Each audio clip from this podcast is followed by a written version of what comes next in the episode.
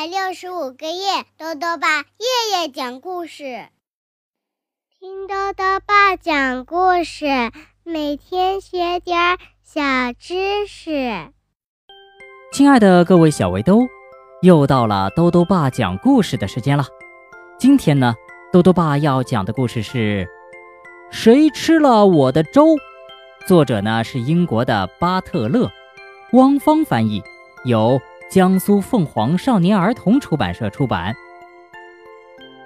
小熊不喜欢吃粥，妈妈对他说：“如果不吃的话呢，就拿去给住在附近的魔鬼熊吃。”真的有魔鬼熊吗？一起来听故事吧。谁吃了我的粥？小熊不想吃粥。熊妈妈说。所有的小熊都吃粥，所以它们长得又高又壮。可是小熊摇摇头说：“不要吃粥，不要吃粥。”那我就给森林里那只可怕的魔鬼熊吃了。熊妈妈说。小熊看见妈妈把粥端到了屋外的老树桩上。这天啊，当爸爸妈妈忙着采蜂蜜的时候。小熊爬上了树，它很想看看那只可怕的魔鬼熊。回家的路上，爸爸问：“你看见那只魔鬼熊了吗？”“没有。”小熊回答说，“因为根本没有魔鬼熊。”“嗯，可是有人吃了你的粥哦。”当他们回家时，妈妈说：“果然。”老树桩上只剩下了一个空碗。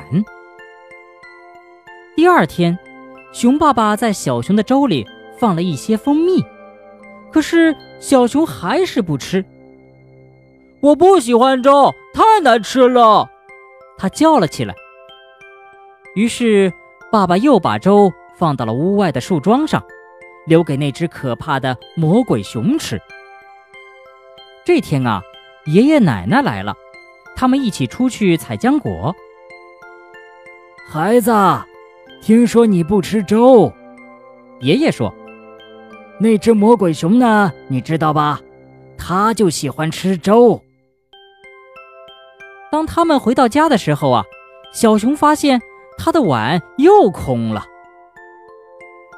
第三天早上，熊奶奶在小熊的粥里放了一些蜂蜜和浆果。但是小熊捏着鼻子，闭着眼睛叫起来：“我不要吃粥，我讨厌粥。”于是，爷爷又把粥放到屋外的树桩上，留给那只可怕的魔鬼熊吃。这天啊，小熊的阿姨、叔叔还有他的两个表哥都来了。大人们采栗子的时候，孩子们在树林里玩起了捉魔鬼熊的游戏。回家的路上，小熊一点儿也不吵，也没跟任何人说话。妈妈说：“也许它累了吧。”吃晚饭的时候，小熊一点儿也不饿。爸爸把它抱上楼，放到了床上。晚上，小熊做了一个好可怕的梦，他梦见魔鬼熊在树林里到处追他。我要吃你的粥！魔鬼熊吼叫着，吃了粥，我就会变得又高又壮。小熊抱着他的粥跑啊跑啊，跑过了长满浆果的田野，跑过了结着榛子的树林和蜜蜂飞舞的蜂巢，一直来到那个老树桩跟前。你吃不到我的粥了！小熊朝着魔鬼熊大喊一声，就坐下来，呲溜呲溜把粥啊吃了个精光，一点儿也不剩。然后他醒了。第二天吃早饭的时候，小熊吃了一碗放蜂蜜的粥，和一碗放了榛子、浆果的粥。整整一天，小熊都忙极了。他帮奶奶和妈妈把浆果做成果酱，再把蜂蜜倒进罐子里。接着，他又去帮爷爷和爸爸。但就在他们储藏果子的时候，爸爸突然问：“嗯，外面有什么声音？”大家都认真听了听，然后打开了门。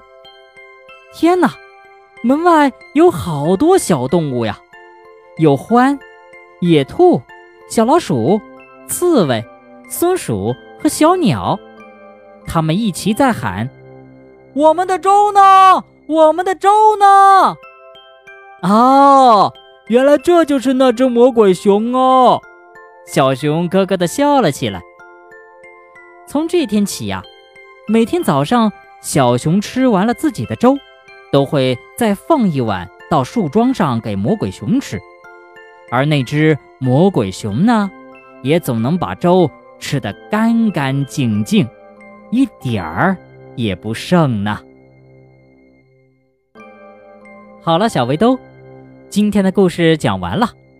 故事里呀，讲到熊妈妈让小熊喝粥，那么喝粥有什么好处呢？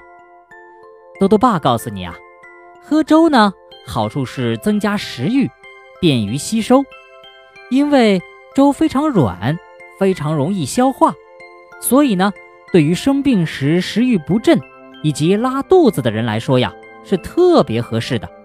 在冬天的早晨，喝上一碗热粥，可以帮助保暖，增加身体御寒能力，还能预防感冒呢。豆豆爸还想问问小围兜，你喜欢喝粥吗？如果想要告诉豆豆爸，就到微信里来留言吧。要记得兜兜爸的公众号哦，查询“兜兜爸讲故事”这六个字就能找到了。好了，我们明天。再见。